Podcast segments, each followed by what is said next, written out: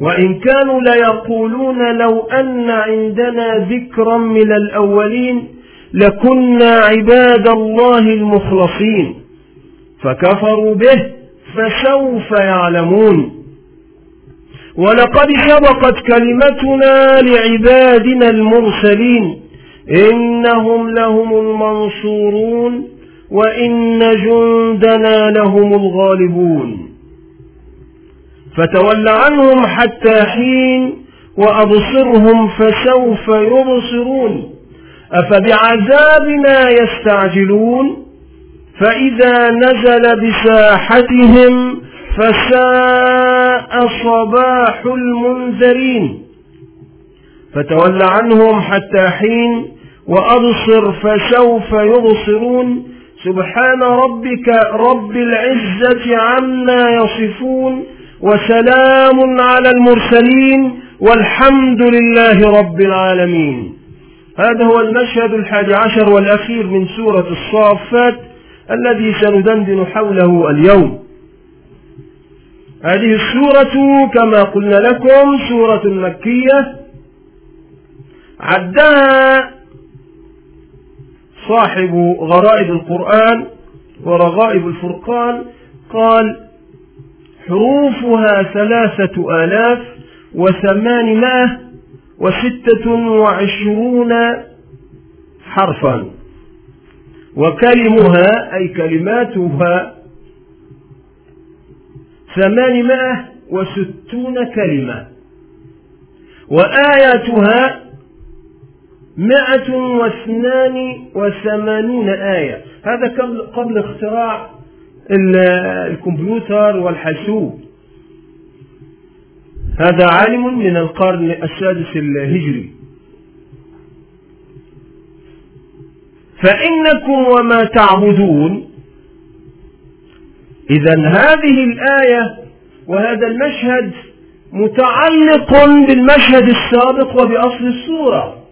وجعلوا بينه وبين الجنة نسبا ولقد علمت الجنة إنهم لمحضرون إلا عباد الله المخلصين ثم يرد الله عليهم هذه المعبودات التي تعبدونها هذه الأصنام التي تعبدونها.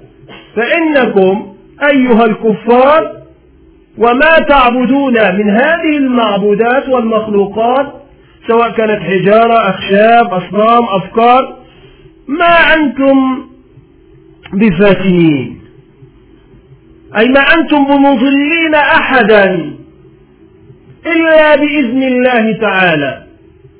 لأنهم كانوا يزعمون أو يعتقدون أن هذه الحجارة وهذه المعبودات تستطيع أن تضل من تشاء وتهدي من تشاء.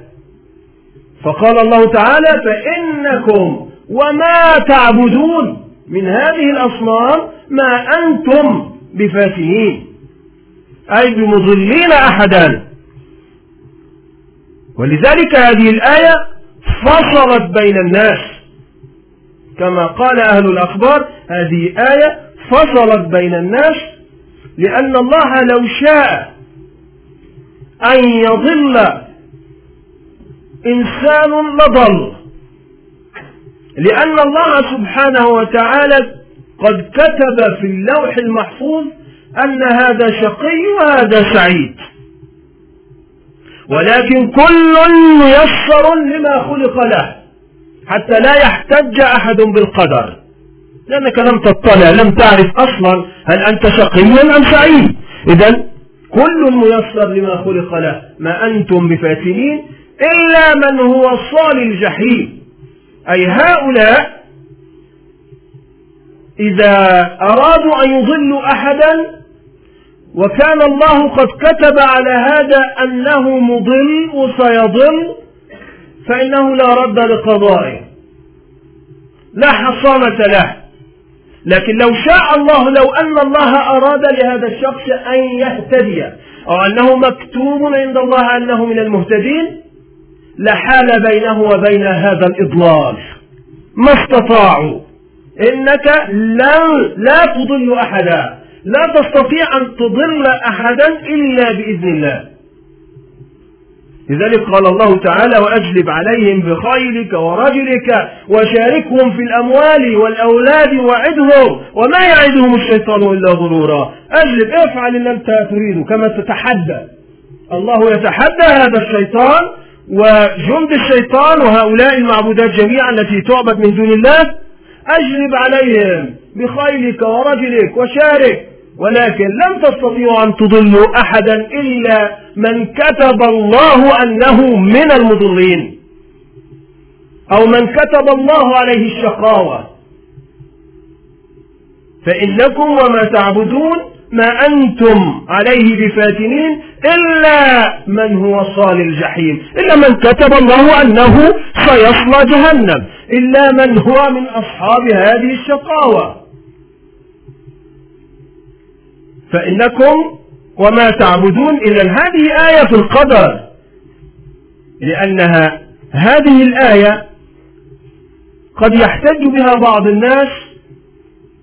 يقول لك أنا هذا رب ربنا خلقنا كفارا. خلاص إذا شاء الله أن نكون مؤمنين لكنا مؤمنين. لكن نعم الله سبحانه وتعالى شاء في علمه هو أراد في علمه هو لا في علمك أنت. أنت لا تعرف آه، أنت مكتوب من أهل الشقاوة أم من أهل السعادة. إذا فأنت يجب عليك أن تطيع وتأتي بالسبل التي تيسر لك سبل الهداية. لكن هناك نفرا من البشر أو جماعات من الإنس فإنهم رغم كل قانون الهداية ورغم هذه هذه التشريعات إلا أنهم يسيرون في طريق الشقاوة باختيارهم هم. وهذا تصداق لقول الله تعالى ولو شاء ربك لآمن من في الأرض السماوات والأرض أجمعون. لآمن كل هؤلاء البشر. لكن الله سبحانه وتعالى خلق فريقا للجنة وفريقا للسعير. أعد هناك مجموعة هكذا من البشر هؤلاء الله سبحانه وتعالى كتب في اللوح المحفوظ أن هؤلاء للنار وهؤلاء للجنة. أنت مسكين لا تدري. قالوا يا رسول الله ففيما العمل؟ قال كل ميسر لما خلق له. تجد صاحب الهداية يسير في طريق الهداية يلجأ إليها ويتبع سبل الهداية. وطريق الشقاوة تجد هذا الرجل يسير في طريق الشقاوة إلى قبل الموت. ربما يتغير الله سبحانه وتعالى يعني فتح باب التوبة إلى أن تبلغ الروح الحلقوم. إذا الإنسان ممكن يتغير في أي وقت. هو يظن على نفسه أنه من باب الشق... من أصحاب الشقاوة. فجأة الله سبحانه وتعالى يقذف في قلبه التوبة والرحمة فإنه يتقبله من التائبين فيكون من أصحاب السعادة. هو مكتوب أصلا عند الله أنه من أصحاب السعادة رغم أنه صار في طريق الشقاوة حكينا من قبل حديث شرحنا حديث حتى ما يكون بينه وبينها إلا ذراع فيسبق عليه الكتاب. وما أنتم عليه بفاتنين إلا من هو إلا من هو صال الجحيم وما منا إلا له مقام معلوم. كل هذا كلام الملائكة. هذه كلام الله حكاية عن قول الملائكة. قيل إن الملائكة إن هذه الآية كما قيل في بعض التفاسير إن هذه الآيات نزلت على رسول الله عند سدرة المنتهى. لما صعد معه جبريل وأراد جبريل أن يتخطى فقال له رسول الله صلى الله عليه وسلم أهنا تفارقني يعني أهنا تفارقني؟ قال نعم. لا أستطيع أن أتقدم من مكاني. وما منا إلا له مقام معلوم. فأنزل الله قوله, قوله تعالى ف وما منا إلا له مقام معلوم. حكاية عن قيل الملائكة. أي هذا القول أصلا رد على الذين قالوا إن الملائكة بنات الله.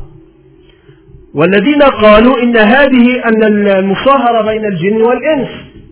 فالله سبحانه وتعالى يقول إن هذه المعبودة هذه المخلوقات التي تعبدون وتظنون بها ظن السوء هذه الملائكة المنزهون المكرمون المسبحون لهم مقام في العبودية وهذه المقامات لا يستطيعون أن يتجاوزوها.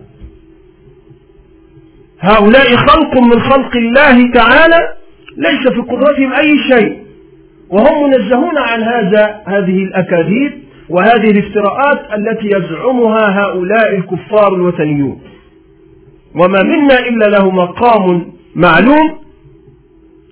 وإن منا وإنا لنحن الصافون. هذا إذا قول الملائكة. وإنا لنحن الصافون. وإنا لنحن المسبحون. يعني نحن الملائكة خلق من خلق الله تعالى كما قال في الحديث قيل إن رسول الله صلى الله عليه وسلم كما في الحديث الصحيح قال إن الملائكة خرج علينا رسول الله صلى الله عليه وسلم ذات يوم فقال إن الملائكة تصف عند ربها. قالوا كيف يا رسول الله كيف تصف الملائكة عند ربها؟ قال رسول الله صلى الله عليه وسلم تصف الملائكة عند ربها يتمون الصفوف الأول ويتراصون في الصف. أي يأتون كما نصلي لأنهم في أول الأمر كانوا يصلون متفرقين. فجاءت الآيات التي تبين إن الرسول أمرهم بأن يصطفوا مثل الصفوف الملائكة. يعني الصفوف التي نحن فيها الآن هي صفوف الملائكة. فكانوا يصطفون هكذا كوقفتنا في الصلاة. لذلك عندما نصلي فنحن نتشبه بالملائكة الذين يصطفون كالبنيان المرصوص أمام ربهم. ولذلك يصفون عند ربهم أي بهذه الطريقة الصفوف الأول فالأول حتى يصطفون يتراصون صفوفا. وهكذا كان رسول الله صلى الله عليه وسلم يبين ذلك وكان عمر رضي الله عنه يأتي ويشدد على الناس ويبين لهم ويأمرهم أن يصطفوا كما تصطف الملائكة. أي أن الناس ولذلك بعض الناس يعني يصلي ولا أنت تتشبه بالملائكة. والتشبه بهؤلاء هذه المخلوقات وهذا خلق الله يعني تشبه بهم فهو فلاح لك. تجد الرجل في الصف تأخذه كأنه متخشب متسمر في الأرض. يا أخي لا لين بين بيد أخيك. ألا تقول له صف الصف هنا انظر إلى حولك انظر إلى الشمال اليمين. هناك بعض الناس لا تهتم بهذه تسمية الصفوف. ولذلك كان رسول الله صلى الله عليه وسلم من عنايته بهذا التشبيه أنه أنه كان يلزق كعب الرجل في كعب أخيه. يعني يلزقهم هكذا الناس تصف هكذا بجوار بعض. لكن بعض الناس كلما تأتي به لا لا لا, لا ينضم إليك. وكأن كأنك تشده إلى إلى إلى موت أو تشده إلى هلكة واقف في الصف يصلي بجوارك ولا يريد أن يلتحم معك. رغم أن الرسول صلى الله عليه وسلم كان يسويهم صفوفا بل إن عمر كان يضع خطا حتى يصطفوا ويأمر الناس بالتسوية هكذا. كل هذا لماذا؟ لأن هذا تشبيه بالملائكة. أنت عندما تريد أن تلقى ربك فإنك تلقاه على أحسن صورة. وأحسن أدب أنت هؤلاء في المخلوقات الدنيا عندما تريد أن تقابل وزيرا أم زعيما أو شيء من هذه المخلوقات ورغم ذلك إنك تستطيع يقول لك قف على بعد خمسة أمتار لا تقابل سيادة الزعيم ولا يعني يضعون لك حجب وأشياء وهالات عليه. لا تستطيع أن تقترب منه. ويقول لك هذه تقف بأدب وتنحني أحيانا بعضهم يركع ويسجد في الأرض. هذه هذه الطرق ولك هذا من الأدب ومن الحسن استقبال الزعيم.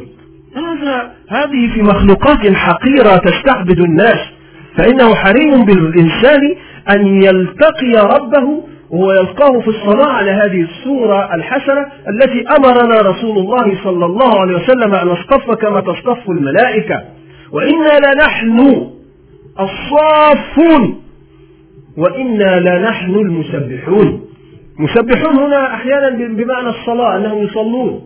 وأحيانا بمعنى المنزهون لله تعالى عن الولد وعن الشريك وعن أي شيء مما يزعمه هذه المخلوقات البشرية. وإنا لنحن المسبحون أي نحن لسنا بنات بنات الله. نحن نحن لسنا آه، كما تزعمون أيها أيها الإنس أيها الكفار نحن مخلوقات الله. ننزه الله تعالى عما يقولون علوا كبيرا. ولذلك إذا هذه المخلوقات هذه الملائكة لها وظيفة عبودية تعبد الله تعالى. ولذلك في حديث أبي ذر أن رسول الله صلى الله عليه وسلم لما سمع شيئا صوتا مثل صخرة كأنها يعني انحطت من علو قال رسول الله صلى الله عليه وسلم إني أرى ما لا ترون وأسمع ما لا تسمعون. أطت السماء وحق لها أن تعط ما من موضع في السماء إلا أربع أصابع. مقدار أربع أصابع. إلا وملك إلا وملك. واضع جبهته ساجدا لله. لو تعلمون ما أعلم لضحكتم قليلا ولبكيتم كثيرا. وما تلذذتم بالنساء على الفرش. ولجأرتم ولخرجتم إلى الصعودات تجأرون إلى الله. ولوددت أني كنت شجرة تعضب أو كما قال صلى الله عليه وسلم. يعني انظر من الهول. يبين لهم رسول الله صلى الله عليه وسلم هذا هذا الخلق هذه السماوات التي ترونها ما فيها من موضع إلا وتجد ملكا ساجدا أو قائما. كلها عبودية. يعبدون الله سبحانه وتعالى. ولذلك يقول لهم أنتم تضحكون ستضحكون قليلا الأمر. أمر لا كما تتصورون ولذلك الرسول نفسه يتمنى قال ليتني كنت شجرة تعظم أي بتجتز وتقتلع من الأرض. هكذا ولم أكن خلقا يعني. هكذا معناه. يعني هذا هذا رسول الله صلى الله عليه وسلم يتمنى ذلك من الهول الذي في ومن عظم عظم خلقة هذا الكون فإنه يقول عن هذه المخلوقات عن الملائكة كل هؤلاء يسبحون كل هؤلاء يصلون والملائكة السماوات كلها مشغولة بهؤلاء الملائكة الذين يطيعون الله سبحانه وتعالى. لا يفترون لا يملون. كيف تزعم أن هؤلاء هذه المخلوقات بنات الله تزعم أن هذه المخلوقات بهذا الهوان وأنها إناث وأنها ليست حتى ذكورا. كيف تزعمون ذلك؟ وهي مخلوقات عظيمة نورانية. وإنا لنحن الصافون وإنا لنحن المسبحون وإن كانوا لا يقولون. هنا يرجع القرآن. وإن كانوا لا يقولون لو أن عندنا ذكرا من الأولين. لكنا عباد الله المخلصين. دائما الإنسان عندما يكون في البعيد لا, لا, لا في الأمان أن يقول لو كنت كذا لصرت كذا لو أنني بيد القدرة لفعلت لو أنني ها هكذا الإنسان. هؤلاء قالوا كما قال الله تعالى ولئن جاءهم هؤلاء الكفار يقولون كانوا يعيرون لأنهم ليسوا من أهل الكتاب. ليس لديهم تشريع ولا كتاب ولا لديهم أي شيء. وثنيون. كانوا كان أهل الكتاب بقايا أهل الكتاب يعيرونهم. فهم يقولون وأقسموا بالله جهد أيمانهم. لئن جاءهم نذير ليكونن أهدى من إحدى الأمم. ماذا حدث؟ لئن جاءهم نذير جاءهم رسول جاءهم نبي جاءهم كتاب. ليكونن أهدى من إحدى الأمم يعني من من اليهود من النصارى من هؤلاء. فلما جاءهم نذير ما زادهم إلا نفورا. جاءكم محمد صلى الله عليه وسلم. ماذا فعلتم؟ ما زادهم إلا نفورا. استكبارا في الأرض ومكر السيء ولا يحيق المكر السيء إلا بأهله. هل ينظرون إلا سنة الأولين؟ فلن تجد لسنة الله تبديلا ولن تجد لسنة الله تحويلا.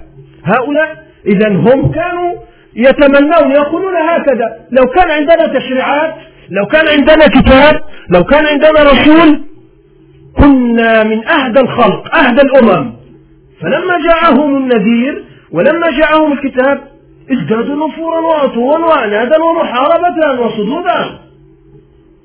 ولذلك يقول الله تعالى وهذا كتاب الله. فاتبعوه. هذا كتاب أنزلناه فاتبعوه. واتقوا لعلكم ترحمون. أن تقولوا إنما أنزل الكتاب على طائفتين من قبلنا وإن كنا عن دراستهم لغافلين.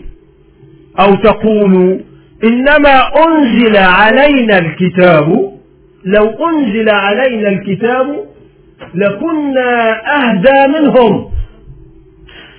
فقد جاءكم بينة من ربكم وهدى ورحمة. قالوا هكذا لو جاءنا كتاب لكنا أهدى منهم من, أهد من أصحاب الكتب يعني لكنا أهدى منهم. الله سبحانه وتعالى يرد عليهم بمنطقهم هم الذين يقولون ذلك تنزل الآيات هكذا كما في سورة الأنعام. فقد جاءكم بينة من ربكم وهدى ورحمة فمن أظلم ممن كذب بآيات الله وصرف عنها. سنجزي الذين يصدفون عن آياتنا سوء العذاب بما كانوا يصدفون. هنا الإنذار تمنيتم كما يفعل الإنسان. لو أن بي قوة لفعلت ولصليت لو أن بي صحة عندما الإنسان يكون مريضا يقول لو أن بي صحة يا رب إذا شفيت شفيتني. لو أن بي صحة لكنت جاهدت في سبيل الله لكنت صليت ولكنت أصلي السنن. الآن لا أستطيع أن أصلي حتى مجرد أنه يتيمم لا يستطيع لأن أحيانا بعض الأمراض لا تستطيع حتى إلا بالإمام طب لماذا لم تدخر لذلك اليوم؟ لماذا لم تنشط في العبادة وأنت صحيح؟ فلما نجعهم إلى البر إذا هم يشركون. فعندما يخشاهم الموج عندما يكون في الفتن يدعون الله مخلصين له الدين. يتمنى لو أنه لو أن الله أعطاه الصحة. الآن أنت أعطاك الصحة. لماذا لم لم تحسن في العبادة؟ لماذا لا تطيع الله سبحانه وتعالى؟ لماذا لا تصلي السنن؟ على الأقل يعني في بعض الناس يصلي الفروض كأن عليه يعني حمل جمل حمل بعير يريد أن يلقيه وينتهي. آه الحمد لله صليت كأنه يعني يعني عد ثقيل. ها. ولكنه لا يصلي حتى السنن. طب السنن هذه تجبر لك؟ هذه النوافل تجبر. سرحانك في الصلاة تقصيرك في الصلوات تقصيرك في العبادات الصدقة الشيء. كل هذه الصدقات والإنفاق كل هذا له لها منفعة في يوم أن تحتاج إلى هذه المنفعة تدخرها عند ربك سبحانه وتعالى. ولذلك هؤلاء أيضا قالوا هذا نفس القول. لأنهم كانوا يقولون لو أننا لدينا كتابا لو أنزل علينا كتاب هذه تشريعات مثل تشريعات موسى وعيسى لو نزلت هذه التشريعات التي أنزلت على الأنبياء من قبل وكان عندنا نبي ما كنا من أهدى الأمم. نفس هذا هذا المنطق لكثير من الناس البشر دائما يفعلون ذلك في الراحة يقولون ذلك. فإذا اشتبكت دموع في خدود تبين من بكى ممن تباكى. وقت الحاجة أن يقولون لو أننا نستطيع أن نفر إلى الله سبحانه وتعالى وممكن نفعل ونفعل. فإذا دعوا إلى الله سبحانه وتعالى تجدهم يثاقلون في الأرض. تجدهم يتلمسون الأعذار. وتجد كل واحد يخترع لك يعني عبارة عن تلال من الأعذار حتى لا يلجأ ولا يفر إلى الله سبحانه وتعالى. أصل لما انتهي من الشغلة أصل عندما أنتهي من العمل عندما المشروع هذا ينتهي عندما أفعل كذا إذا انتهت هذه الإجراءات التي أقوم بها الآن في الحصول على الجنسية أو الإقامة أو شيء تجد الإنسان دائما يسوف ويؤخر. يقول لو أنني كنت سليما متى ستكون سليما في قبرك؟ هذه الحالة الوحيدة عندما تكون تكون انتهى من الأشغال كلها ستنتهي. إلا في القبر عند في الحياة البرزخية ده حاجة فقط. لكن في حياتك الدنيا متى إذا عندما تؤخر أنت تضحك على نفسك. إذا كنت صادقا فبادر بالتوبة. إذا كنت صادقا فبادر بالعمل الصالح. إذا كنت صادقا فبادر بكل أفعال الخيرة لا تؤخر عمل اليوم إلى الغد. لا تؤخر الطاعات إلى الغد. وإنا لنحن الصافون وإنا لنحن المسبحون وإن كانوا ليقولون لو أن عندنا ذكرا من الأولين لكنا عباد الله المخلصين الأصفياء الذين اصطفاهم الله. أتعلمون من الذي يقول ذلك كفار قريش كانوا يقولون ذلك؟ هؤلاء أصحاب الوثنيون كانوا يقولون ذلك. لكنا عباد الله المخلصين. فكفروا به. فسوف يعلمون. انظر فكفروا به. هنا في هنا كأن في في سياق محذوف. فكفروا به. انظر. ويقولون إلا عباد الله لكنا عباد الله المخلصين فكفروا به. إذا المحذوف هو معلوم لديك. فجاءهم الرسول فكفروا بالرسول.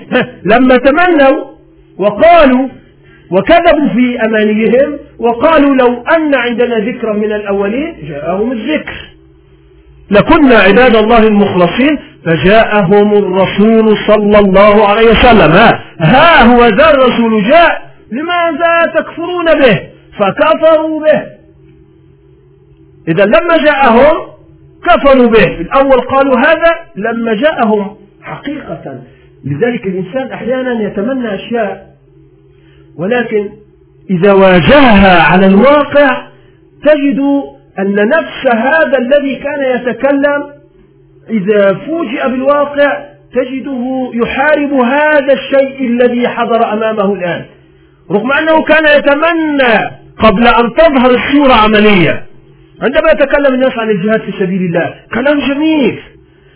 المجاهد في سبيل الله. تجد العلماء يتكلمون عن فضائل المجاهدين يتكلمون في سورة براءة ويتكلمون عن الأنفال ويتكلمون في آل عمران ويستعرضون سورة محمد ويستعرضون هذه السور العظيمة التي تتكلم عن فضائل الجهاد وتتكلم عن الأحاديث العظيمة في صحيح البخاري وكتب الصحاح عن فضائل الجهاد في سبيل الله.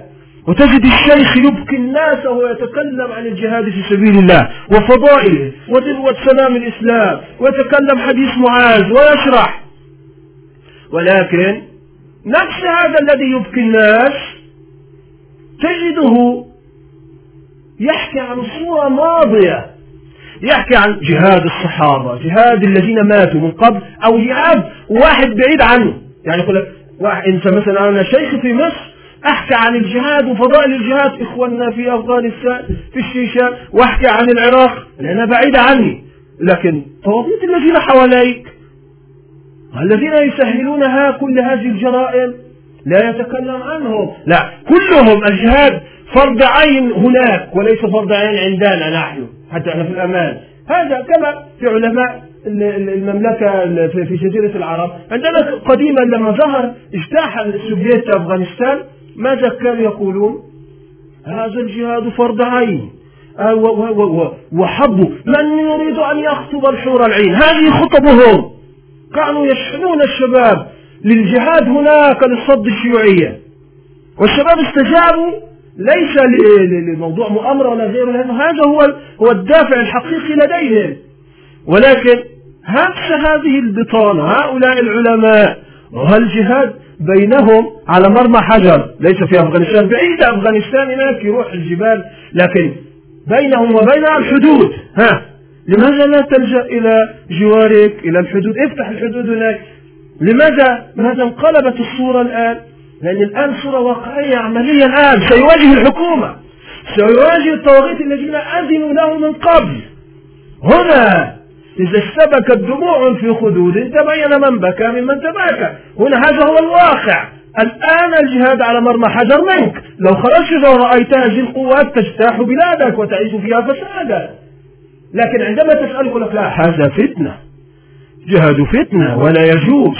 لابد من الراية. يعني كان في أفغانستان كان جهاد الراية كانت واضحة أحزاب وطرائق قدلة ومجموعات من المترودية والصوفية وغير ذلك. يعني لماذا كانت الراية واضحة هناك وليس جهاد فتنة وهنا جهاد فتنة. لأنه لا يريد أن يتعب هيتحمل التبعة سيتحمل إما السجن إما قول لكن هذا أيضا العجيب من هؤلاء الذين يقولون لو أن عندنا ذكرا لكنا أهدى من هؤلاء لكنا عباد الله المخلصين. هؤلاء هم الذين يدرسون مذهب الإمام أحمد بن حنبل. وكيف ابتلي؟ الإمام أحمد بن حنبل تعرض لتعذيب في قضية لو جئنا نتكلم عنها في واقعنا المعاصر لا تقارن مسألة أشبه بمسائل في نظرهم علم نظري. نتكلم عن القرآن مخلوق أم غير مخلوق؟ مثلا ممكن واحد في إحنا نحن لا نستوعبها الآن في وقتها كانت كبيرة. ولكن الإمام أحمد ما كان تخيل لو الإمام أحمد كان يعني يتعامل مع قوم غيروا شرع الله هؤلاء يأتون بقوات صليبية في بلادهم كان هل كان كان الإمام أحمد لم يصبر على قضية فقط واعتبر أنه يموت من أجلها وهي قضية خلق القرآن مسألة خلق القرآن فقط. رغم أنه كان يعلم أن هذه الحكومة تجاهد ويخرجون ومشاعل ابن طاهر عبد الله بن طاهر تمر من أمامه والجيوش ويدعو لهم ويشكر. هذا رغم أنه يعلم أن الشريعة مطبقة في تلك الفترة رغم هذا بعض الفساد الموجود عند بعض الحكام. ولكنه في قضية صغيرة جدا. تخيلوا الإمام أحمد بن حنبل كان حيا في أيامنا. كان رجل مات من الغم لوحده من غير ما يجنوه. كان مات. انصهر غما وكمدا إذا رأوا هذا هذه المصائب التي يرتكبها هؤلاء الحكام وهؤلاء العلماء الذين يمالكون هؤلاء الحكام ويدخلون في دينهم. رغم ذلك يحكون لنا تخذ في قنوات فضائية. يحكي لك فضائل الإمام أحمد وكان يجاهد ومن أحسن فضائل الإمام أحمد هي مسائل الفتنة. والصبر على الأذى ويأتون لا كراسات الإمام ابن كثير وحكاية الإمام الزعبي وهذه الأشياء الكبيرة عن الإمام أحمد وفضائل الإمام أحمد. ويأتون إلى ابن تيمية الذي كان يعني كان كما يقال زبون على السجون. يعني هذا الرجل لم يرتاح في حياته. ورغم ذلك وهذا الذي كان يصدع بالحق ويغير المنكر ويجاهد بنفسه. ليس كان عالم جالس متقوقع. وكان جالس ابن تيمية كان يكافح ويجاهد بالكلام وبالحجة ويجاهد بالسنان ويأتي إلى المتطوعة في موقع شقعة ويأتي هناك ويقاتل التتار ويناظرهم. يعني كيف هذا إذا أنتم تتكلمون نحن ابن تيمية؟ يعني تأخذون كلام ابن تيمية في الأسماء والصفات فقط. مسألة توحيد الربوبية الألوهية التقسيمات النظرية. لكن لا تأتون إلى جهاد ابن تيمية بلاء ابن تيمية. أنه كان ضد الطواغيت وكان يجاهد وكان يغير المنكر بالقوة وكان بالعكس كان له جماعة يقوموا يأتوا إلى الحانات ويأتوا إلى الأشياء كانوا يفعلوا أشياء خارج سلطان الدولة نفسها. هذا الرجل في الآخر أنتم تفتخرون أنكم تتلمستم على ابن تيمية ومدرسة ابن تيمية التي هي امتداد لمدرسة الإمام أحمد التي هي امتداد للسلف الصالح. وفي النهاية لا نجد لكم لا سلفا صحبا بئس السلف بئس الخلف. من ذاك السلف. يعني هذا السلف هو براء منك والله لو السلف لو الإمام أحمد أو ابن تيمية كان يعيش في أيام وراء هؤلاء العلماء الذين يعيشون في أرض الحرمين الآن بصفة خاصة لا لا لا لا نتعجب من شأنهم ومن حالهم ولا نتعرف عليهم. ولا قال أنتم تنتسبون إلي وإلى مدرستي؟ أنا بريء منكم. إذا هؤلاء في وقت الفراغ فقط بعيد عن الفتن لا تأتيهم لا تجد فيهم عالما مفتون في شيء ولا حتى الحكومة دائما يغدقون عليهم بالهدايا ولا تجد واحد فيهم يقول لك الحمد لله لا ليس لدي آه، يعني يعتبر طالما الحكومة لا تعطيه الهدايا وتغدق عليه فإنه في أمان وأنه يتكلم يعني عاقل له حكمة. أما الأشحال متهورون هم الذين يدخلون السجون. انظر إلى البلاء أحسب الناس أن يتركوا أن يقولوا آمنا وهم لا يفتنون. تخيل هذا الذي يقرأ القرآن حفظ القرآن يقول هذا. طب أشد الناس بلاء الأنبياء ثم الصالحون ثم الأمثل فالأمثل. لا أين أين هذه الآيات وهذه الأحاديث التي تتضعونها وأنتم تشرحونها لطلابكم؟ إذا أنت بتصدر بتصدر إسلام لجماعة أخرى لمنطقة أخرى. أما إذا كان إذا طالبك الإسلام أن تقوم أنت بنفسك بتطبيق هذه التعليم. هنا تأتي التعلات وتأتي المعاذير وأنه لا رب لا أطيعوا الله وأطيعوا الرسول وأولي الأمر منكم لأنها راحة. لأن في ذلك راحة. لكنه ممكن يقول لك آه روح جاهد هناك. إذا ولي الأمر آه اقتل نفسك يا ابني وروح اذهب هناك إلى أفغانستان إلى الشيشان هذه خير بركة. لكن في دارك وفي بلدك التي فيها نفس الاحتلال ونفس المصائب لا. هذه فتنة. لا يجوز فيها. اذا هذا الخلل هو سبب ضياع هذه الأمة وسبب الهزائم التي تتعرض لها هذه الأمة. نفس منطق الكفار قديما. فلماذا نلوم القرشيين قديما؟ القرشيين الوثنيين قديما. هذا منطقهم. لم يأتهم الإسلام. ورغم ذلك لم يعذرهم الله تعالى. عندما قال فكفروا أي لما جاءهم الرسول كفروا فسوف يعلمون. انظر هذه فسوف يعلمون أي أن الله يهددهم سيعلمون عاقبتهم في الدنيا والآخرة. أقول قولي هذا أستغفر الله لي ولكم. إن الحمد لله نحمده ونستعينه ونستغفره ونثنى عليه الخير كله نشكره ولا نكفره ونخلع ونترك ما يفجره اللهم إياك نعبد لك نصلي ونجد إليك نسعى ونحفظ نرجو رحمتك ونخشى عذابك. إن عذابك الجد بالكفار منحك وأشهد أن لا إله إلا الله وحده لا شريك له وأشهد أن محمدا عبده ورسوله. وبعد. ولقد سبقت كلمتنا لعبادنا المرسلين. إنهم لهم المنصورون وإن جندنا لهم الغالبون. هنا تقرير. قاعدة خبر رباني حكم هنا يقرره ربنا سنة الله في عباده. ولقد سبقت كلمتنا. لعبادنا سبقت بالسعادة. سبقت لعبادنا المرسلين المبتلين هؤلاء إنهم لهم المنصورون.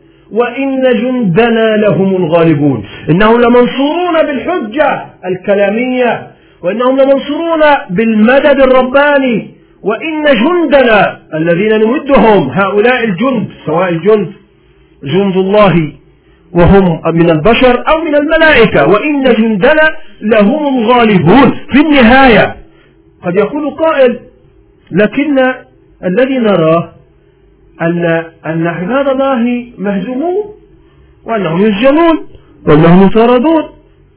وإن جندنا لهم الغالبون العكس الذي نراه الآن. وإن جند الشيطان حاليا هم الغالبون. وإنهم لهم المنصورون. بالعكس نرى الآن العالم الكافر الصليبي الاتحاد الشيوعي مع مع الشيعي مع كل هذه الطوائف البدع كلها مجتمعة هي التي تنتصر وهي التي تغلب الآن. فكيف نوفق بين هذا وذاك؟ هذه الآية تقول لقد سبقت كلمة لا هذا مكتوب عند الله.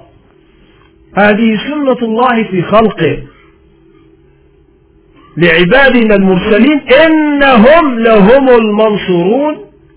وإن جندنا لهم الغالبون. إنهم لهم المنصورون. نعم قد يحدث هذا. قد يقتلون رسولا قد يقتلون وليا. قد يهزموننا في بعض الأحيان. الناس دائما تستعجل النصر الآني يعني دائما الناس صورة النصر في أدمغتنا النصر الحالي يعني أنا أعيش الفترة أنا أريد أن أنتصر الآن. أنا مهزوم الآن. هم يهزموننا. دخلوا بلادنا في العراق. دخلوا بلاد الإسلام في أفغانستان دخلوا بلاد الإسلام الآن في الصومال وهل هم جروا من قبل في فلسطين. إذا أنا أشاهد الآن وأريد نصرا آنيا. لكن الله سبحانه وتعالى أحيانا يؤخر النصر لتكتمل الصورة كما يقول شهيد الإسلام سيد قطب رحمة الله عليه. لتكتمل الصورة. لأنك أنت تظن أنه لابد النصر يتحقق الآن لكن أحيانا تتمنى هذا النص وتودون أن غير ذات الشوكة تكون لكم. يعني الصحابة عندما خرجوا في بدر كانوا خرجوا لماذا؟ للغنيمة الباردة السهلة يأخذون العير عير أبي سفيان. لكن هذا في منطق هذا نصر وهو شيء سهل. لكن الله أراد لهم شيئا آخر. جعلهم يذهبون بهذا العدد البسيط لأنهم متأكدون أنهم من خلال المعلومات التي لديهم أنهم سيستولون على عير قريش. مسألة سيأخذون بعض الأموال التي انتهبها هؤلاء منهم وصدروها عندما طردوهم وفروا وهاجروا من مكة. هذا نصر في صورة بس مبسطة وسهلة وتودون أن غير ذات الشوكة غير ذات الشوكة لأنها ليست فيها حرب مجرد مجموعة من من القرشيين من أصحاب الرسول يأتون لأنهم عدد كثير وهؤلاء مهما كان عددهم سيكون قليلا ويأخذون الغنيمة سهلة لكن الله يريد نصرا آخر صورة أكبر من هذا فكانت سورة الفرقان. فكانت غزوة الفرقان معركة بدر الفاصلة رغم أنهم لم يخرجوا للمعركة أصلا. لكن الله جهزهم لشيء آخر هذا وإن جندنا لهم الغالبون. إنهم لهم المنصورون. هؤلاء منصورون بما يريد الله أن يتحقق النصر. لا كما تريد أنت. أحيانا النصر المؤقت أحيانا لا يريده الله. ابتلاء لك. رفع الذنوب تمحيص لحكمة يراها الله سبحانه وتعالى. ولذلك كما نتكلم كثيرا في هذه الصور وهذه المسائل الصور الصور التي نراها بين أيدينا هذه سواء مصغرة أو مكبرة هذه صور حال المسلمين. تجد أن تأخير النصر على المسلمين سببه حتى الظهر والحكمة يراها الله سبحانه وتعالى. ولكن سببه نعلمه جيدا. أن حال المسلمين هذا حال لا يستحق النصر رغم أنهم يعبدون رغم أن الخصم يعبد الشيطان وأنه على باطل وأنه كذا لكن أنت لست سليما. أنت لست مبرئا أنتم عبارة عن مجموعة شركاء متشاكسون. أنتم عبارة ناس عبارة عن مسلمة قدرها. وأمرها لتغمة لمجموعة من سفلة القوم يتحكمون فيهم. أنتم أصلا لم تطهروا أنفسكم.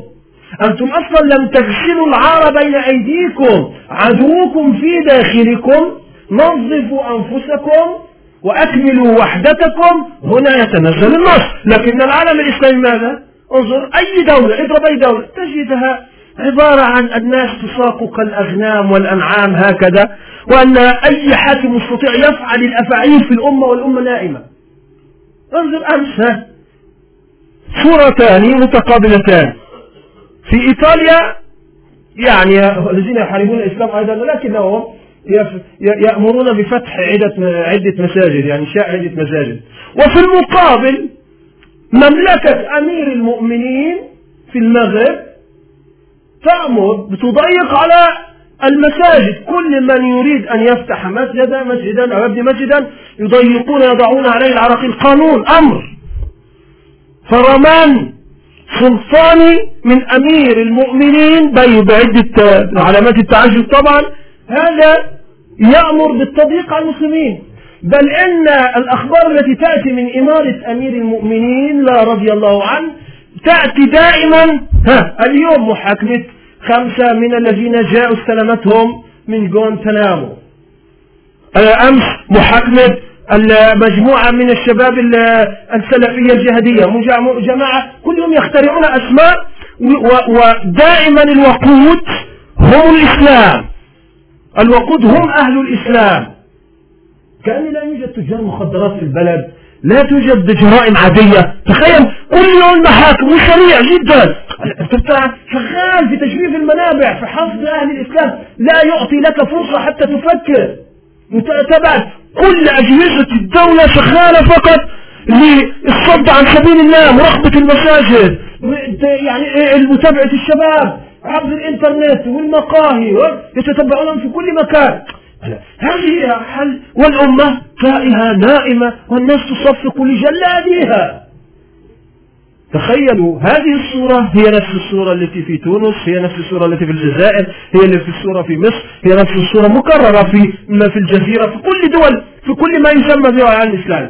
هذا المجرم السفاح الفل برميز المشرف غير مشرف هذا الذي فتح بلاده لتستباح ويقتل شعبه. ويقتل أبناء شعب الفقراء المساكين رعاة رعاة الإبل والأشياء الأغنام هؤلاء قتلوهم أول أمس في الغارة التي تسمى الغارة هذه على ما يشتبه بالقاعدة. هذه فزاعة. إذا العالم الإسلام هل هؤلاء يستحقون نصرا وإن جندنا لهم الغالبون؟ أي جند هذا؟ هذا جند. هؤلاء جند الله. هؤلاء هم لهم خاصية خاصة. أما هذه الأمة من الذي يقاتل؟ مجموعة من الشباب عصابة من الأمة. تقاتل على هذا الدين نعم ديمومة الجهاد وديمومة الصراع. الله يوفقهم في بعض الأماكن. لكن الأمة خذلتهم. والأمة تتركهم يقاتلون بالوكالة. نيابة عنهم وهم نائمون. إذا يتنزل. هل هذه أمة تستحق أن يتنزل عليها النصر لبعض الشباب يضجر كثيرا عندما يشاهد في التلفاز وبعض وسائل الإعلام. هذه الجرائم وكل يوم قتل للمسلمين وكل يوم استباحة للبلاد. يفكر في نفسه يا رب لماذا لا ننصر؟ وبعضهم يمكن يقول لك أنا بعض الناس الذين يلحدون وبعض الناس يلجؤون إلى المذاهب الهدامة الشيوعية وغيرها يقول لك الغرب دائما هو الذي يفوز. نحن دائما ما مهزومون. هكذا. هذه أنت أنت حاسب نفسك. ماذا قدمت أنت عندما تلوم وتقول الغرب دائما يفوز الغرب دائما ينتصر؟ أنت ماذا قدمت أنت لدينك أصلا؟ أنت عبارة عن عقبة كأداء لتقدم هذه الأمة فرد واحد أنت مثبت مخزن في الأمة. انظر لحال أمتك ستجد هذه الأمة مريضة كسيحة ولذلك يستخفون به ويستخفون بنا. فاستخف قومه فأطاعوه. هؤلاء يتسننون يشرعون تشريعات ما أنزل الله بها السلطان والناس يعني تجد سكون ومشغولة إما بوسائل الإعلام التافهة أو مشغولة بأنفسها أو خائفة أصلا من الحاكم. إذا كيف يتنزل النصر على هذه الأمة؟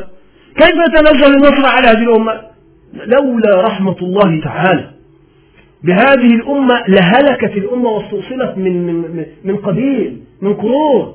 لأن هذه الأمة الضعف والهوان فيما لا تتخيلون. ولولا الله سبحانه وتعالى وفق عصابة يقاتلون على هذا الدين ظاهرين على الحق هذه العصابة لا زالت هذه الجماعات التي تنتشر تقاتل هنا وهناك في بلاد الإسلام سواء في في شيشان في كشمير في آه، أفغانستان سواء في العراق سواء في فلسطين سواء هذه المجموعات هؤلاء المساكين يقاتلون وحدهم.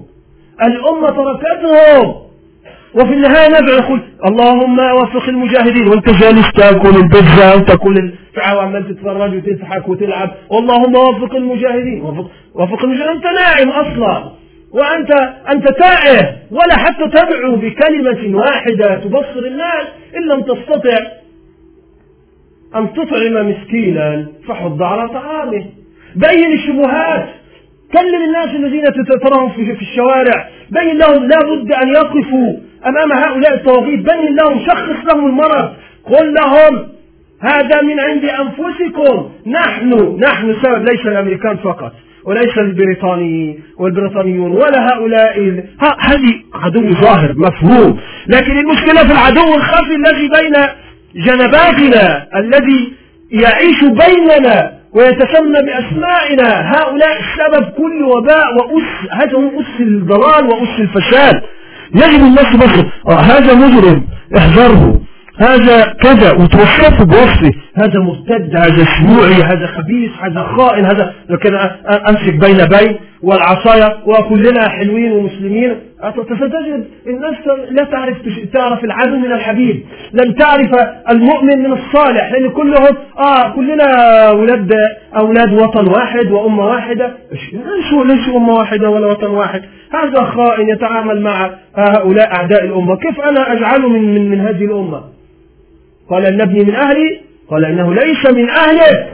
إنه عمل غير صالح وإن تسمى باسم إسلامي وإن تسمى بمحمد وعلي ومحمود وإن تسمى بخديجة وعائشة ليسوا من أهلنا وليسوا من أمتنا. يجب تشخيص الداء ويجب الأمة تحدد بوصلتها نحو أعدائها.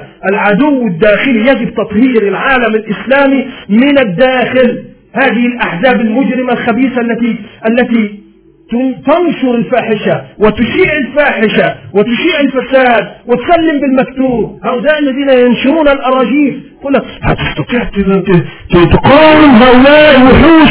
هذه لديهم التكنولوجيا ولديهم الطائرات الشبح ولديهم ينشرون الأراجيف يخوفوا الناس فيما بينهم والناس تخاف ولا تعرف هذا وحاكم جبار ظالم مستبد جاثم على صدورهم ولذلك لا بد من تحرير الناس من عقدة الخوف.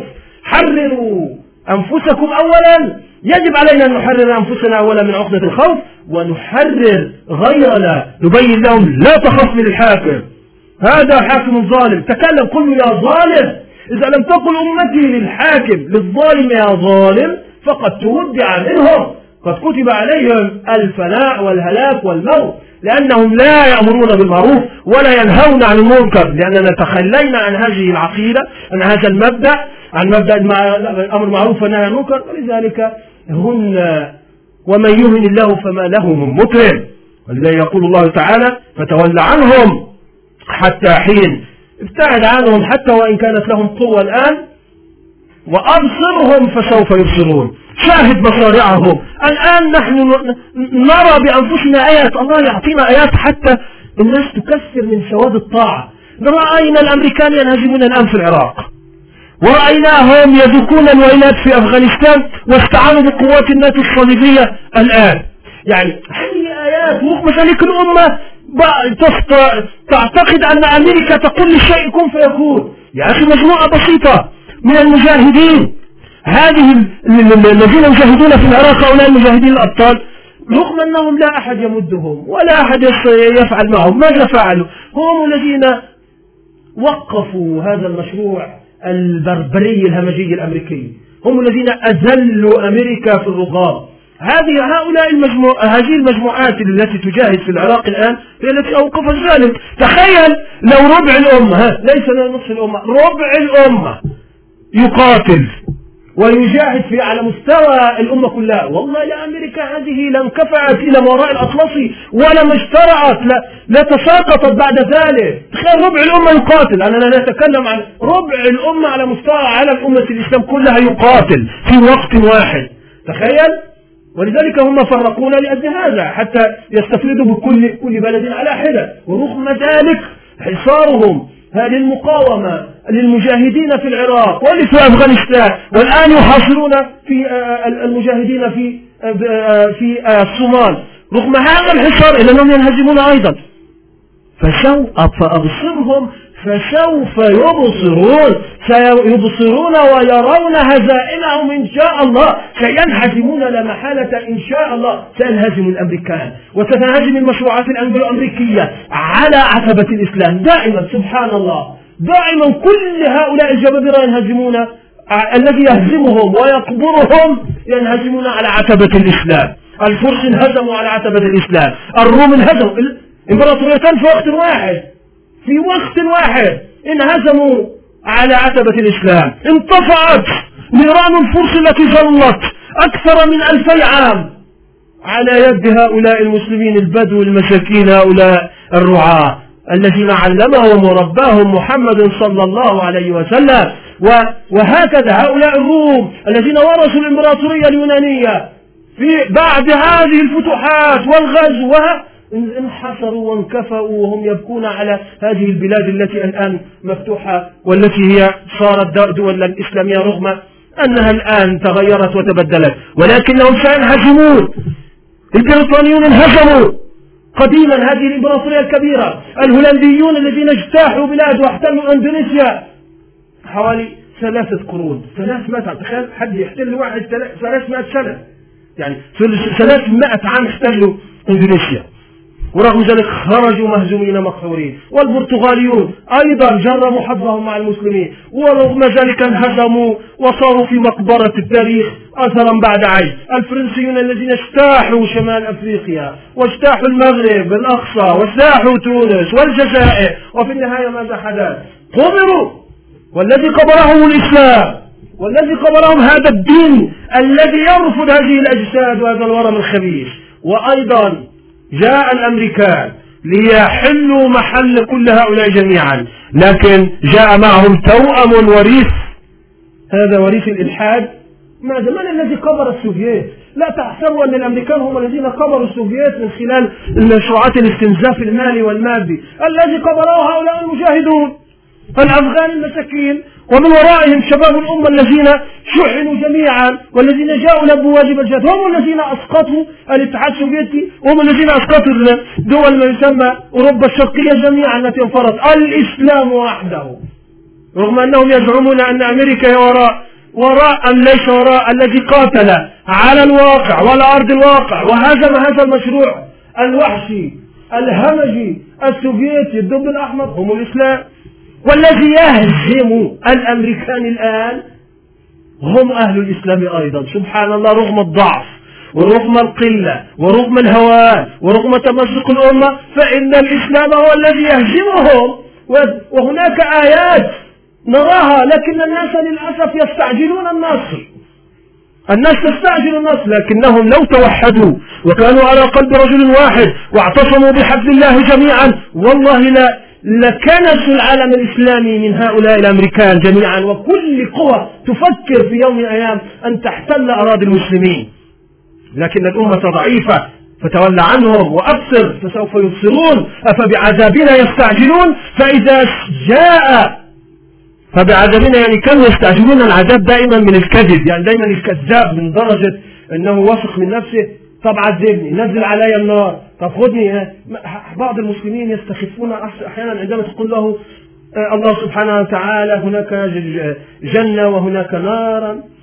إن هناك جنة وإن هناك نارا وإنك ستصلى إذا خالفت وإذا كفرت وإذا كذبت إن لم تصلي هناك عذاب القبر. يستخف يقول لك لو جاءني الملك سأفعل كذا مثل أبي جهل. هذا يحدث للمسلمين للأسف يستخفون. أفبعذابنا يستعجلون؟ فإذا نزل بساحتهم فساء صباح المنذرين. هؤلاء المستخفون فإذا نزل بساحتهم فساء صباح المنذرين. صدقوني سيسوء صباحهم. فبئس الصباح صباحهم. ولو بعد حين سينزل هذا العذاب عليهم سواء كان بجند الله من الملائكة المكرمين أو بأيدي المجاهدين الأبطال الذين سيسوءهم سيسيئون صباحهم إن شاء الله. فبئس الصباح صباحهم. تولى عنهم حتى حين وأبصر. يكررها مرة أخرى للتأكيد. وأبصر أي أبصر يا محمد. لذلك لم تمر أعوام قليلة يعني سورة مكية. جاءت غزوة بدر فحصدت هؤلاء جميعا. ولم تأتي سنوات قلائل. حتى حصدتهم جميعا. إما دخلوا في الإسلام أو حصدت أئمة الكفر. عزازين يستعجلون نعم هذه العجالة ستحل بهم. وهذه الآية إن كانت تتكلم عن ما حدث سريعا لأصحاب رسول الله وعلى هؤلاء الكفار إلا أنها عامة في كل أئمة الكفر. أن الله سبحانه وتعالى سيحصدهم حصدا وسيأتي عليهم صباح فبئس الصباح صباحهم. ولذلك يأتي القرآن ويقول ينزه ربنا في نهاية هذا المشهد العظيم. بعد هذا كل التطواف الذي تصنع به يقول سبحان ربك رب العزة عما يصفون وسلام على المرسلين والحمد لله رب العالمين. أي أن الله بنفسه وبذاته ينزه نفسه بنفسه.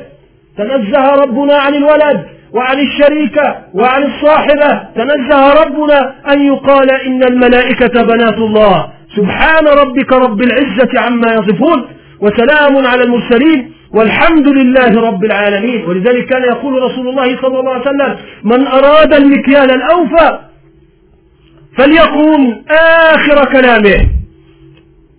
في إذا قام عندما يريد أن يقوم من مجلسه فليقل سبحان ربك رب العزة عما يصفون وسلام على المرسلين والحمد لله رب العالمين. هذه كفارة المجلس.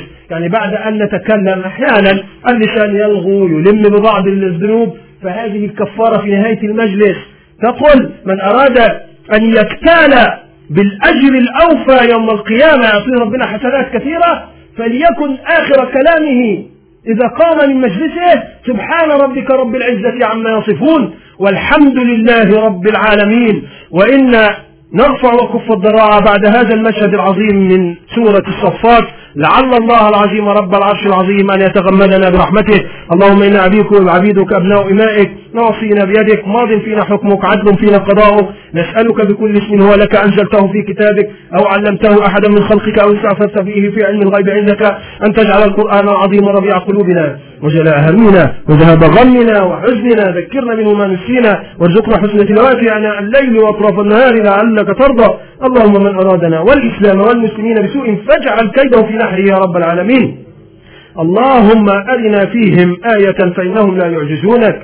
اللهم أرنا فيهم عجائب قدرتك فإنهم لا يعجزونك اللهم اغفر لنا ذنوبنا وإسرافنا في أمرنا وتولى أمرنا وأحسن خلاصنا وخذ بنواصينا إلى طاعتك يا أرحم الراحمين. اللهم إنا نتوسل بأسمائك الحسنى وصفاتك العلى أن تنصر الإسلام وتعز المسلمين. اللهم انصر إخواننا المستضعفين في المحاكم الإسلامية في الصومال. اللهم انصر إخواننا المستضعفين في الصومال انصر إخواننا المستضعفين في العراق وفي فلسطين وفي الشيشان وفي كشمير وفي تايلاند وفي كل مكان يذكر فيها اسمك يا رب العالمين. اللهم فرج كرب إخواننا المسجونين. اجعل سجونهم بردا وسلاما يا رب العالمين. اللهم لا تشمت بنا ولا بهم الأعداء يا رب العالمين. اللهم ردهم إلى أهلهم وديارهم ردا جميلا طيبا يا رب العالمين. اللهم احفظ أعراضنا وأعراض المسلمين. اللهم احفظ أعراضنا وأعراض المسلمين. اللهم أمين. اللهم أمين. وأقم الصلاة.